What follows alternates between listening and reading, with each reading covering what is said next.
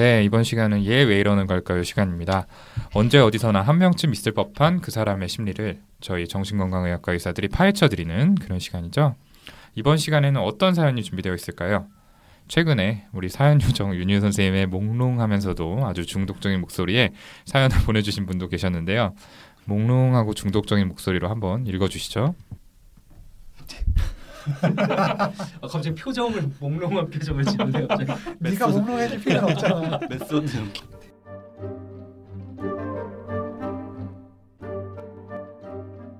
안녕하세요. 저는 직장 생활을 하고 있는 평범한 30대 미혼 여성입니다. 저는 남들이 보기에 너무나 평범하고 성실하게 살아온 사람입니다. 학창 시절에 학급 임원을 도맡아 할 정도로 외향적인 성격이었고 사교성도 있었습니다. 다소 감정적인 부분이 메말랐다는 이야기를 듣곤 했지만요. 뭐 슬픈 영화를 보면서 남들 앞에서 우는 것조차 창피하게 느꼈거든요. 중학교 3학년 때 정말 좋아하는 친한 친구 두 명이 있었습니다. 함께 모든 걸 공유하고 사이가 좋았습니다. 근데 어느 날 그 친구들이 저를 멀리하게 되는 걸 느끼게 되었습니다. 아예 저를 투명인간 취급하더라고요. 그 사실에 저는 너무나 큰 상실감을 느꼈습니다. 음식물을 조금이라도 먹으면 배가 아파서 삼키질 못했고 병원에서 스트레스성 위험을 진단받았었습니다. 조금 지난 뒤에 이유를 알게 됐습니다. 제가 계속해서 거짓말을 했다는 겁니다. 저는 그 당시에 제가 어떤 거짓말을 했다는 것인지를 알지 못했고 지금도 기억은 나지 않습니다. 그리고 지금도 이 친구들을 잃은 게 너무나 또 큰 죄책감으로 남아 있습니다. 저는 고등학교 때는 곧잘 공부를 했고 고3 때 많은 선생님들의 기대를 받았지만 정작 수능에서는 좋지 않은 성적을 받게 되었습니다. 저는 이때의 기분을 잊을 수가 없었습니다. 수능이 끝나고 가채점 결과가 알려진 이후에 원서 상담을 하러 교무실에 들어갔을 때의 기분이요. 정말 단 한 명의 선생님도 저를 쳐다보지 않으셨고 저 혼자만 느낀 기분이겠지만 그 공기마저도 냉랭했습니다. 그렇게 저는 결국 지방 공립대에 장학금을 받고 진학하게 되었고 아무도 없는 곳에서 홀로 타지 생활을 하게 되었습니다. 친한 친구들이 모두 명문대에 입학을 했기 때문에 거기서 오는 좌절감, 열등감, 자격지심이 저를 힘들게 했습니다. 재수를 할까 편입을 해볼까 제 안에 있는 학력 컴플렉스와 자격지심으로 정상적인 생활을 못하다가 결국 2학년을 마치고 휴학을 하게 되었습니다. 그 이후에 복학을 한 다음에 내가 해야 될 것은 이곳에서의 공부, 이곳에서 잘된 모습을 보여주는 것뿐이다. 이런 생각으로 공부를 했고 결국에는 좋은 성적으로 졸업을 해서 졸업 전에 이름 있는 중견기업에 무난하게 취업을 할 수는 있었습니다. 근데 이런 과정들 속에서 저는 수많은 거짓말을 하고 있는 저 자신을 발견하게 되었습니다. 문득 아, 내가 나를 만들어가고 있구나 이런 생각을 하게 된 순간이 있었습니다. 그전에는 열등감이나 자격지심, 낮은 자존감에서 나를 보호하고 포장하려는 방어 기제 정도로 가볍게 생각을 했습니다. 근데 20대 중반 이후에 조금씩 저에게 큰 문제가 있다는 걸 알게 되었습니다. 처음에는 명문대를 다니는 친구들이 부러워서 한 번 보고 말 사람들에게 대학을 속이는 어쩌면 아이 같은 거짓말을 하기 시작했습니다. 근데 그 작은 거짓말을 숨기기 위해서 계속 거짓말을 할 수밖에 없는 상황들이 생겨났고 저는 그 이후에 조금 더 다른 식의 거짓말을 하게 되었습니다. 순간의 상황을 모면하기 위한 거짓말이 아닌 새로운 저를 만들어가고 있었던 겁니다. 드라마 작가들이 드라마 인물을 스케치하듯이 저의 전반적인 배경이나 성격, 취미, 심지어 강점들까지도 만들어 나갔습니다. 예를 들면 남자친구를 만들어서 친구들에게 이야기하면서 그 남자친구의 직업이나 성격, 에피소드 같은 사소한 부분까지도 모두 지어내서 거짓말을 하고 있었습니다. 없는 남자친구. 그렇죠. 한 번에 그치지 않고 계속해서 수차례 오늘 남자친구 만났어. 이번 주에 남자친구랑 이런저런 일이 있었는데 이런 식의 에피소드들을 전부 다 지어내서 이야기를 하고 있었습니다. 저는 분명 남자친구가 없는데 말이에요. 제 상상 속의 남자친구는 고학력에 좋은 직업에 누구나 선망하는 화목한 가정에서 자란 남자였고 성격까지 완벽했죠. 이러면 안 되는 걸 알면서도 사실 큰 죄책감 없이 저런 거짓말들을 하면서 마음의 안정을 얻는 저를 발견하게 되었고 2, 3년 전부터는 이성으로 이 거짓말들을 억누르려고 정말 많은 노력을 하고 있었습니다. 거짓말을 해서 인정을 받고 관심을 받고 싶어질 때면 다른 생각을 하거나 아니면 나는 이렇게까지 거짓말을 안 해도 괜찮은 사람이다. 이런 자기 최면을 통해서 요즘은 많이 고쳤고 또 종교의 힘을 빌려서 거짓말에 대한 욕망을 억누르고 있습니다. 근데 거짓말을 입 밖으로 내뱉지는 않고 있지만 제 머릿속으로는 자주 망상에 가까운 거짓말들을 생각해내곤 합니다. 혼자 끊임없이 머릿속으로 거짓말을 구상하고 그 스토리들을 이어나가면서 하나의 이야기를 만들어내는 상상을 자주 합니다. 한 번은 혹시나 내가 이 거짓말들을 스스로 사실이라고 믿고 있는 거 아니야? 이런 생각에 두려움을 느낀 적도 있었습니다. 해석에 도움이 되실까 해서 몇 가지 저에 대한 이야기를 더 적어보려고 합니다. 첫 번째로 어려서부터 부모님의 다툼이 잦았습니다. 늘 늦게 귀가하시던 엄마는 초등학생이었던 저에게 아빠 몰래 문을 좀 열어놔라 라고 말씀하셨고 아빠는 그런 저에게 화를 크게 내시며 문을 왜 열어줘? 라고 하신 날들이 일주일에 3, 4일은 되었던 것 같습니다. 정말 잦은 다툼과 불화로 어려서부터 저는 부모님이 이혼하시면 누굴 따라가지? 고아원에 하, 가야 하나? 이런 생각으로 불안감을 갖고 잠들었던 기억이 있습니다. 그리고 남동생이 초등학교 때 간질 발작을 일으켜서 고등학교 때까지 오랜 기간 동안 투병 생활을 했습니다.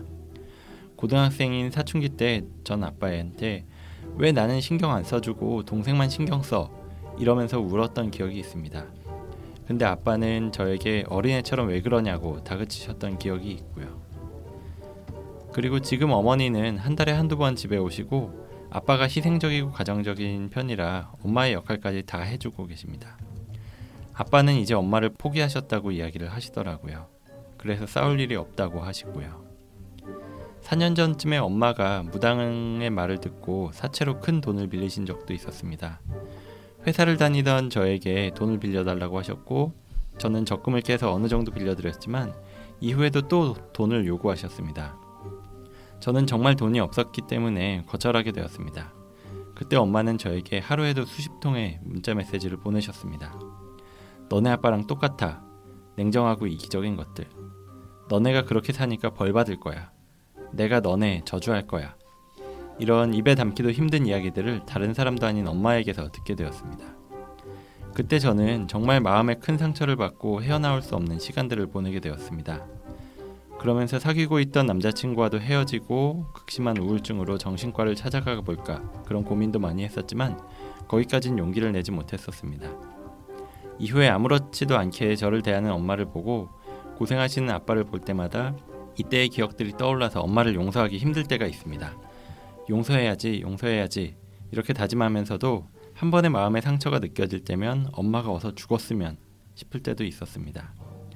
이런 생각을 하면서 동시에 이런 생각을 하고 있는 제 자신에게 죄책감을 크게 느끼고요. 작년 6월에 처음으로 공황 발작이라는 걸 경험했습니다. 여러 차례 공황 발작 이후에 집 주위에 있는 심리 상담 센터를 찾아가게 되었습니다. 3개월 정도 심리 검사와 면담을 일주일에 한 번, 1시간 정도 진행을 했습니다. 근데 저의 문제를 엄마와의 문제로 많이 연결을 시키시더라고요.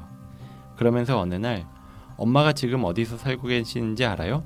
거길 한번 찾아가 봐요. 이런 숙제를 내주셨습니다. 근데 전 그럴 용기가 없었습니다. 30년을 외면하고 모른 채 묻어두고 살아왔는데 엄마의 진실을 마주하기가 두려웠다고 해야 될까요?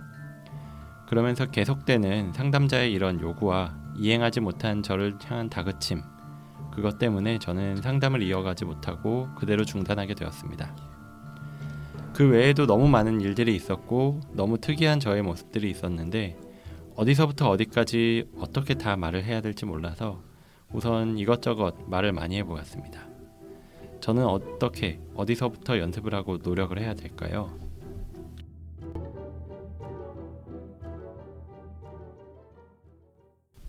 네, 사연 잘 들어봤습니다. 어, 조금 길고 복잡한 사연인데요.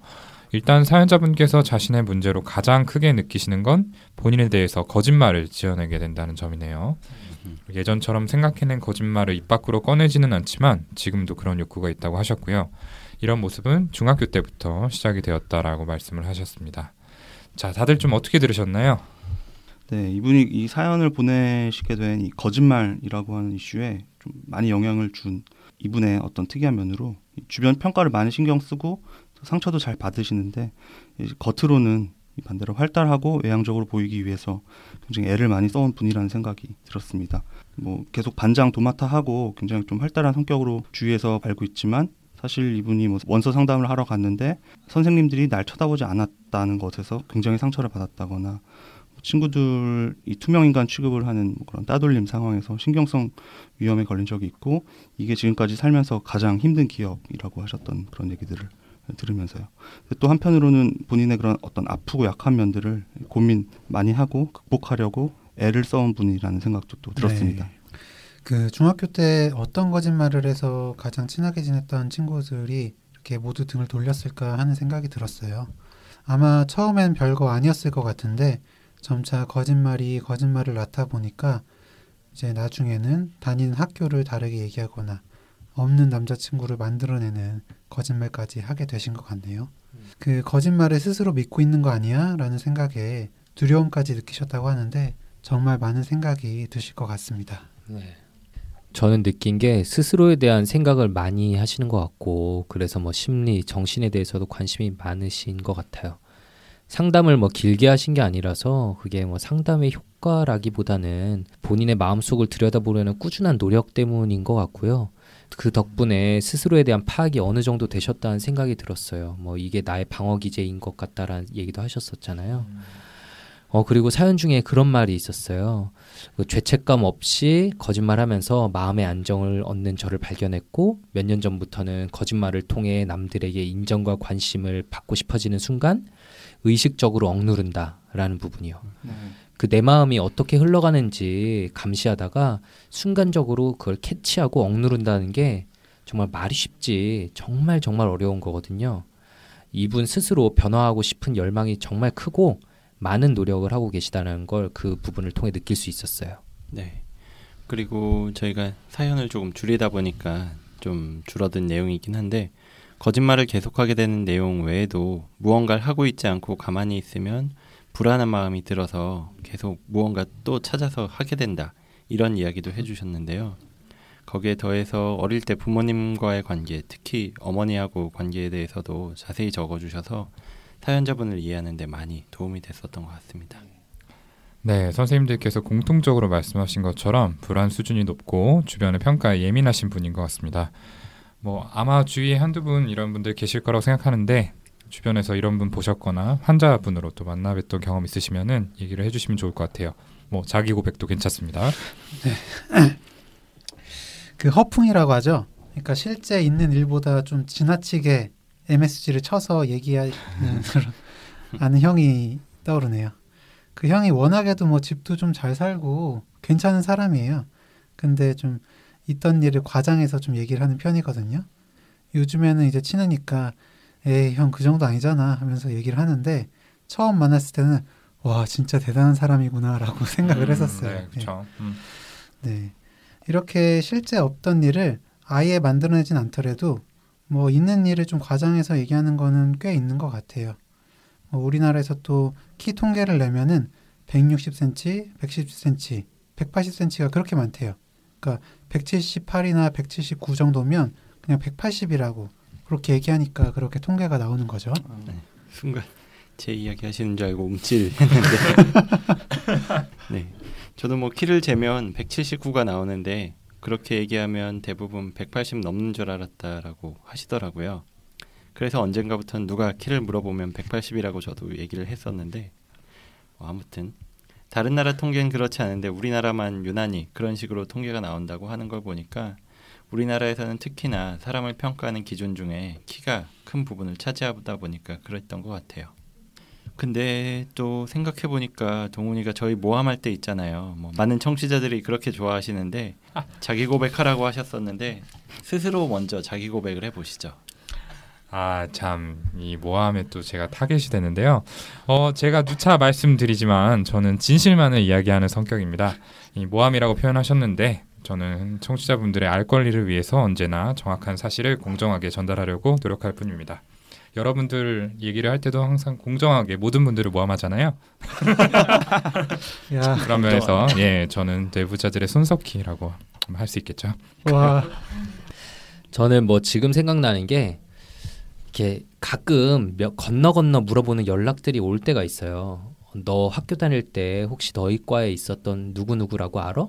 뭐 내 친구가 사귀고 뭐 혹은 간혹 가다가 뭐 결혼 준비한다는데 아 뭔가 좀 이상하다 그래서 막 이렇게 물어보는 경우가 있어요.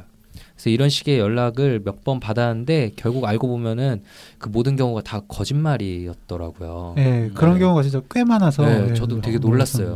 그러니까 예. 의사가 아닌데 예, 의사 나 이 병원 출신 몇 학번이다 라면서 얘기를 했는데 얘기를 하고 만난 건데 요즘 사실 사회가 너무 좁아가지고 그 한두 단계만 건너면은 그렇죠. 예, 다 연락이 와서 다 다- 알아보게 네. 되거든요. 고 네. 그리고 저도 예전에 학교에서 정말 허풍이 심한 사람을 본 적이 있었는데 그분은 이제 주변 사람들로부터 숨 쉬는 것 빼고 쟤는 다 거짓말한다라고 평가를 받더라고요. 그땐 제가 학생이고 정신과 의사도 아닐 때니까 아 그 사람이 왜 그럴까에 대해 생각해 보기보다는 그냥 약간만 대화하고도 반감이 심하게 들어서 그냥 아예 어울리질 않았어요. 근데 영화 Catch Me If You Can을 보면은 레오나르도 디카프리오가 그 전학 첫날부터 선생님인 것처럼 모두를 속이는 음. 것부터 시작해서 매번 모두를 속이는데 성공하잖아요. 그래서 영화나 뉴스 기사 등에서는 그렇게 오랫동안 누군가를 감쪽같이 속여온 사람들 이야기가 나와서 그러기 쉽다고 생각할 수 있는데 사실 대부분의 경우는 제가 봤다는 분이나 요즘 뭐 연락 받는다는 것처럼 주변 사람들에 의해 쉽게 파악당하고 성공적인 인간관계를 좀 갖기가 힘들죠. 예, 대부분 뭐 본인은 모르는 줄 알지만 주위에서 다 알고 있는 경우가 대부분이긴 한데 그래도 이런 거짓말이 꽤 오랫동안 이 주변 사람들한테 발각이 안 되는 경우들이 있어서 생각보다 이런 사람들 이런 일들이 많은 것 같기는 해요. 가끔씩 왜 뉴스나 인터넷에서 보게 되는 거 있잖아요. 뭐 당연히 같은 학교 학과 동기인 줄 알고 뭐 신입생 때부터 MT도 가고 수업도 같이 듣던 친구인데 몇 년 지난 후에 알게 됐는데 그 학교 학생이 아니었다거나 음. 어, 맞아요. 뭐 사귀는 애인이 대학병원의 의사인 줄 알고 가운 입은 상태로 병원에서 뭐 만나고 했었는데 결혼한 후에 거짓말인 게 아, 밝혀져서 이혼 소송한다 뭐 이런 얘기들 꽤 자주 뉴스에서 보게 되죠. 네. 네. 이런 거짓말이나 뭐 허풍, 허언 이 병적인 수준까지 가게 됐을 때 병적인 거짓말, pathological lying이라고 저희 정신과에서 부르는데요. 이 정신과 교과서에서는 pseudologia fantastica라고 이 허언증을 표현하는 예, 또 단어가 있습니다. 네, 사실 저희도 이 병적 거짓말, pathological lying이라는 말은 종종 썼지만 이 pseudologia fantastica 우리말로는 환상 거짓말이라고 하는데 이 용어는 좀 생소한 편인데요. 이 전문의 시험 준비하면서 교과서를 자세히 볼 때 알게 돼서 좀 신기하게 봤던 기억이 납니다. 거기에 이 연극성 인격 성향을 가진 사람이 자주 사용한다라는 부연 설명이 있었죠. 네, 병적 거짓말은 말 그대로 거짓말을 병적으로 사용하는 건데 그 습관적이고 반복적으로 거짓말을 하는 거예요. 이제 거짓말하는 것을 인식하면서 거짓말을 하기도 하지만 자기도 사실이라고 믿는 경우도 있죠. 네. 사연자분도 거짓말을 진실이라고 믿게 될까봐 두렵다라고 표현을 하셨는데 실제로 믿는 경우는 환상 거짓말에 더 가깝다고 볼 수 있을 것 같아요. 그러니까 관심을 받고자 하는 욕구가 큰 사람들이 하는 경우가 많지만 반사회적 성격을 가진 사람들도 많이 써요. 뭐 그냥 쉽게 생각하면 자기의 이득을 위해서 사기를 치는 상황을 생각하면 되고요. 반사회적 성격을 가진 사람들이 자주 하는 거짓말에는 뭐 죄책감이나 후회, 불안 같은 게 동반되지 않죠. 아까 지용이 형이 Catch Me If You Can 영화 얘기를 했는데 거기 나오는 레오나르도 디카프리오 같은 경우도 뭐 외모나 언행 때문에 상당히 매력적으로 보이지만 사실은 자기의 이익을 위해서 죄책감도 없이 남들 속이고 물건 훔치는 반사회적 성격의 인물이었죠. 오늘 소개한 사연 주인공은 자꾸 거짓말을 하게 되긴 하는데 그 때문에 죄책감이나 뭐 불안 같은 걸 느끼고 계시니까 반사회적 성격은 아닌 것 같아요. 예, 이 반사회성 성격의 거짓말 관련해서 리플리 증후군, 리플리 신드롬이라고 있어요. 그 예전에 드라마 제목에서도 쓰여진 적이 있어서 많이 알고 계실 거고 이 저희도 이 정신건강과 의사를 하면서 이 리플리 증후군 진짜 있는 거야? 뭐 환자 본 적 있어? 이런 질문을 많이 받기도 하는데요. 이 저희 팟빵 게시판이나 사연 메일에도 이 리플리 증후군에 대해서 다뤄달라고 요청하셨던 분들도 여럿 계셨었고요. 이 리플리 증후군은 자기의 현실을 부정하면서 이 마음속으로 꿈꾸는 어떤 이상적인 가상의 세계를 진짜라고 믿고 거짓된 말 그리고 행동을 반복하는 것을 뜻하는 말입니다. 재능이 있는 리플리 씨라는 그 소설에 나오는 주인공의 이름에서 유래가 된 건데 이 호텔 종업원으로 일하던 이 주인공 리플리가 돈 많은 친구를 죽인 후에 그 친구의 신분으로 살아가는 이야기죠. 거짓말을 감추기 위해서 더 계속해서 거짓말을 하게 되고 살인까지 하게 되는 그러니까 이득과 성취를 위해서 거짓말을 반복하는 리플리가 이 반사회성 성격에서의 어떤 병적 거짓말을 보여주는 예라고 볼 수가 있겠습니다. 네. 그 거짓말 얘기를 이것저것 하다 보니까 민하우젠 증후군도 좀 떠오르네요. 아, 음. 이 민하우젠 증후군이라는 거는 관심이랑 동정을 얻기 위해서 신체적인 증상을 만들어내는 거예요. 크게 보면 뭐 병적 거짓말, 병적 허언으로 볼 수도 있겠죠. 그 저희 정신건강의학과 진단 편람인 DSM, 그 DSM-4에서는 어떤 보상을 위해서 증상을 만들어내는 인위성 장애에 포함이 되어 있습니다. 이 가장성, 인위성 장애 중에 심리적인 증상보다 신체적인 증상을 만들어내는 경우에 민헤어젠 증후군이라고 부릅니다. 그 환자 역할이라는 말이 있잖아요. 환자가 되면 주변에서 신경을 써주고 또 잘해주고 그런 거를 노리는 겁니다. 뭐 지금 들으시면서 꾀병 떠올리시는 청취자분들도 계실 것 같은데 꾀병은 어떤 물질적인 보상같이 이득이 눈에 보이거든요. 하지만 이런 인위성 장애에서의 윈하우젠 증후군 같은 거에서의 보상은 관심이나 사랑처럼 딱 눈에 보이는 것이 아니라는 점에서 꾀병이랑은 좀 다릅니다. 네, 그렇죠. 이 미나우젠 증후군이 심한 경우에는 자신이 원하는 상황을 만들기 위해서 어떤 학대나 자해와 같은 극단적인 행동을 하기도 하죠. 네, 그렇습니다. 그리고 어쩌다 보니까 거짓말 종류에 대해서 이야기하고 있었는데 작화증에 대해서도 좀 얘기해 볼게요. 없었던 일을 마치 있었던 일처럼 확신을 가지고 이야기하거나 아니면 있었던 일을 위장하거나 왜곡하기도 하는 현상인데요. 이 설명 들으시면서 어 그냥 병적인 거짓말하고 다른 게 없잖아 이렇게 생각하실 수도 있어요. 그런데 이 작화증은 속이려고 하는 목적이 없다는 게 좀 차이가 있다고 볼 수 있는데요. 어떻게 보면 기억력 자체에 혼동이 오게 된 거죠. 뭐 심리적인 원인으로도 발생할 수 있지만 주로 저희 그 정신건강의학과 의사들이 작화증이라고 이야기할 땐 뇌의 어떤 구조상의 문제가 시사될 때를 뜻하는 경우가 많습니다. 뭐 알츠하이머병 치매라든지 아니면 알코올 사용 장애 환자분들에서 이런 작화증이 나타날 수가 있고요.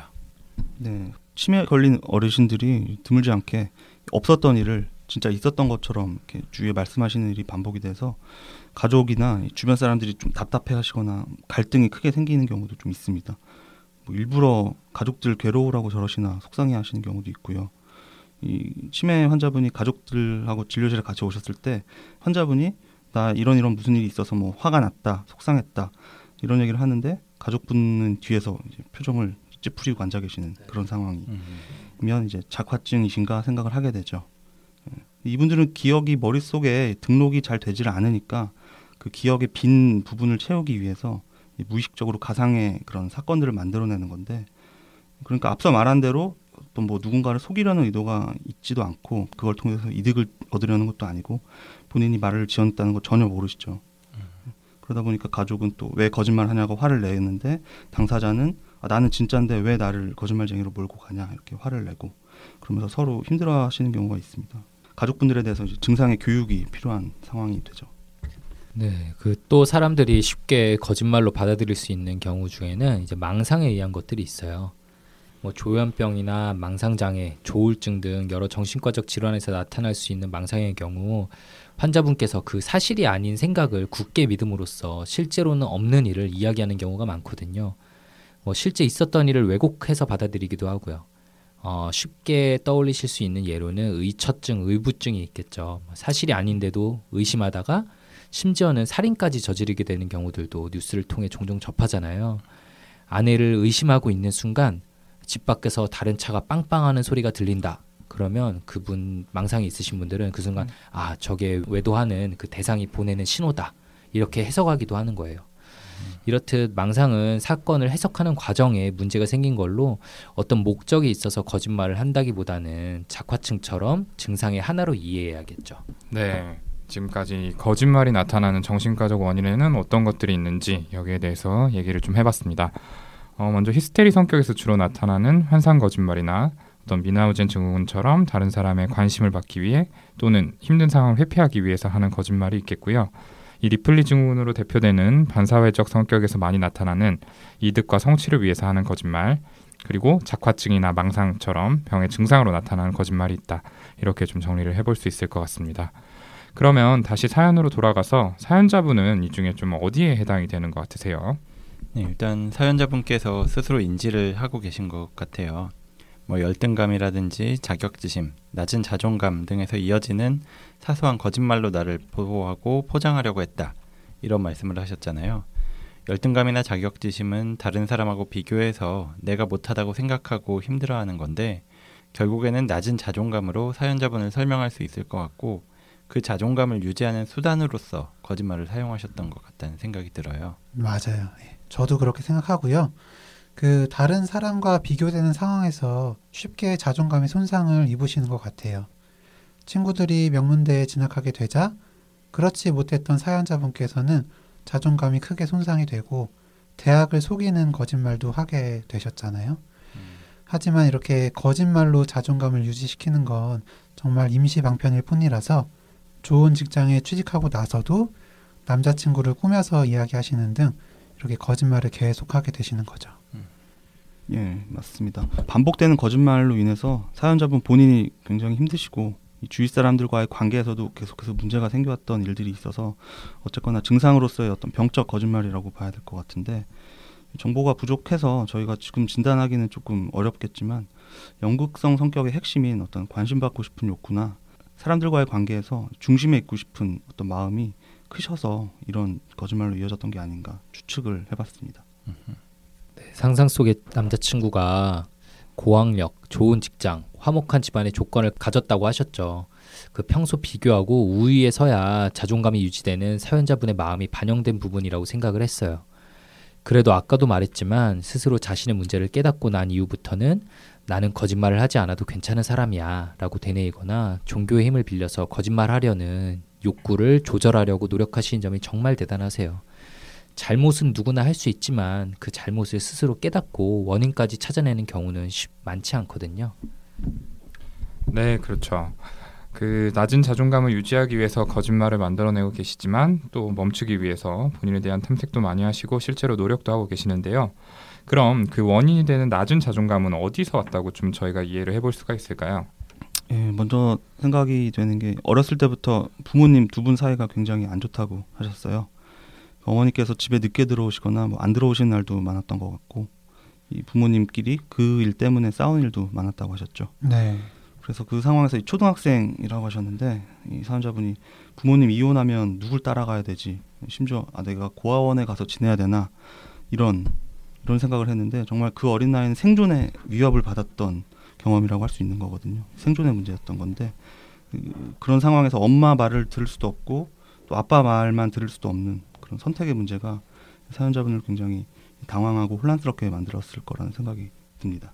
네. 그 상담하셨다 그랬는데 거기서 이제 상담 선생님이 얘기하셨듯이 어머니와의 문제가 사연자분의 문제와 좀 맞닿아 있다는 생각이 들었어요.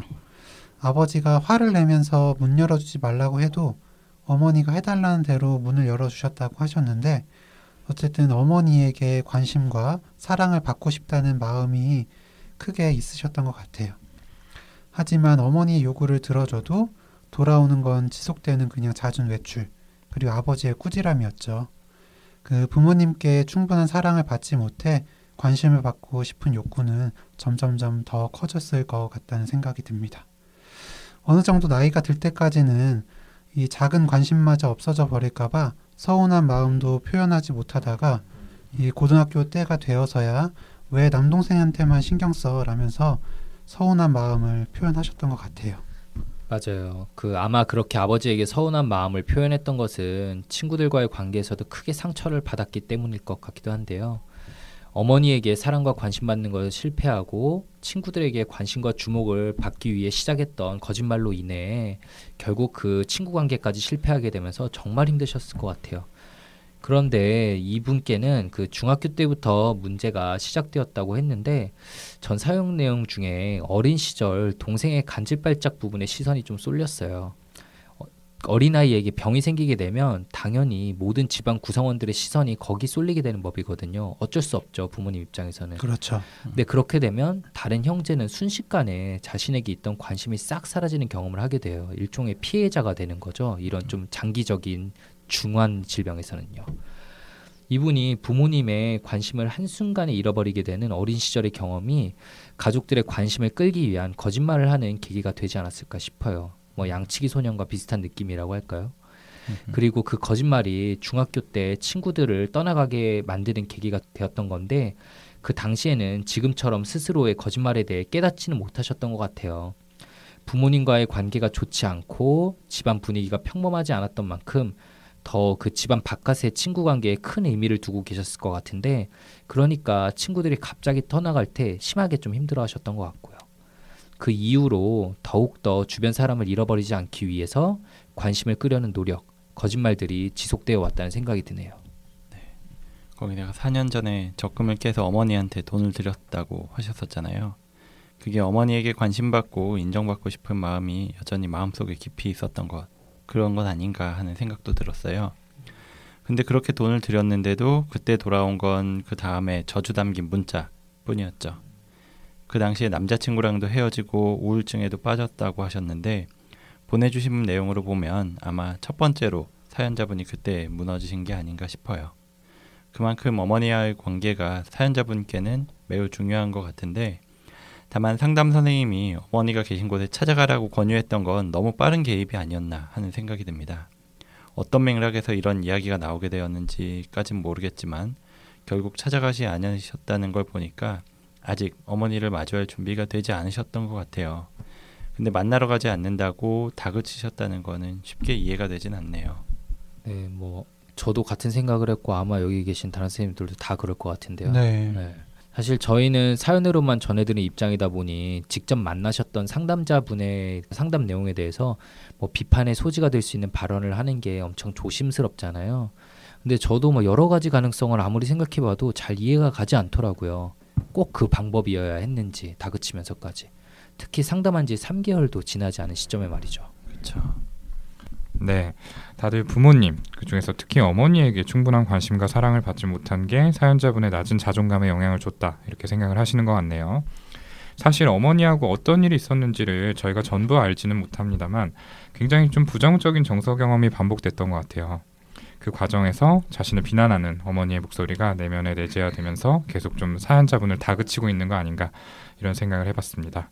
뭐, 너는 사랑받을 자격이 없다. 그러니까 사랑을 받고 싶으면 모든 성과를 내야 해. 이런 식인 거죠.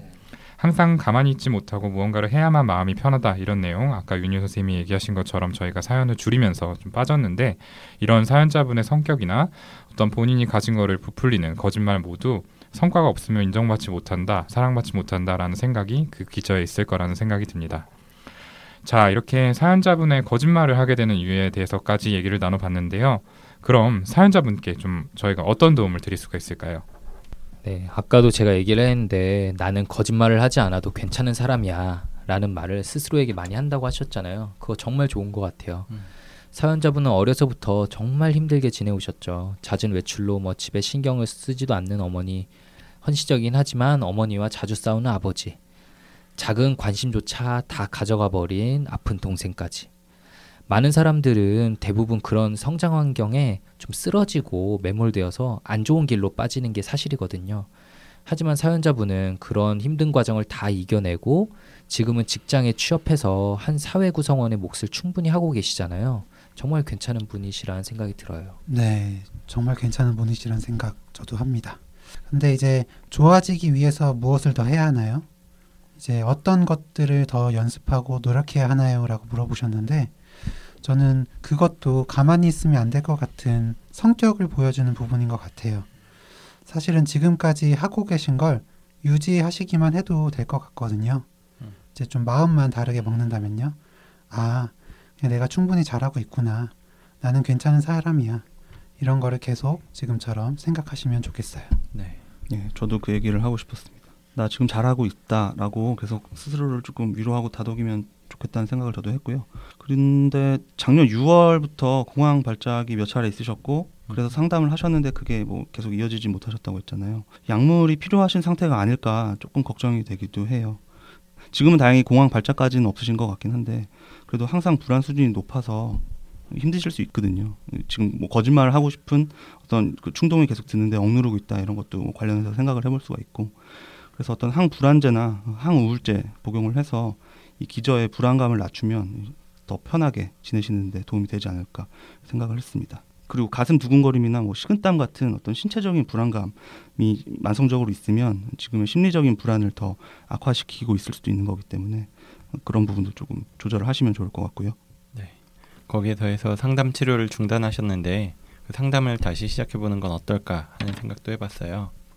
저는 그 전에 치료자 선생님하고는 상담을 그만두게 된 과정을 뭐 완벽하게 이해하진 못했지만 아까 이야기한 것처럼 너무 성급하게 개입을 하니까 견디지 못하셨던 것 같은데 다시 한번 다른 상담자 선생님하고 상담을 시작해서 치료, 치료자의 관계에서 그런 거짓을 이야기하지 않고도 관계가 유지되는 경험도 해보시고 뭐 덮어놓고만 싶은 어머니에 대한 기억도 조금씩 정리를 하다 보면 시간은 좀 걸리겠지만 자존감도 높이실 수 있을 거라고 생각을 해요. 만약에 이전 치료자 선생님이 하셨던 것처럼 나는 아직 준비가 안 되는데 뭔가 행동을 하도록 푸시하는 게 부담이 된다면 뭐 그럴 때 그런 마음도 충분히 어필해 보기도 하시고요. 네.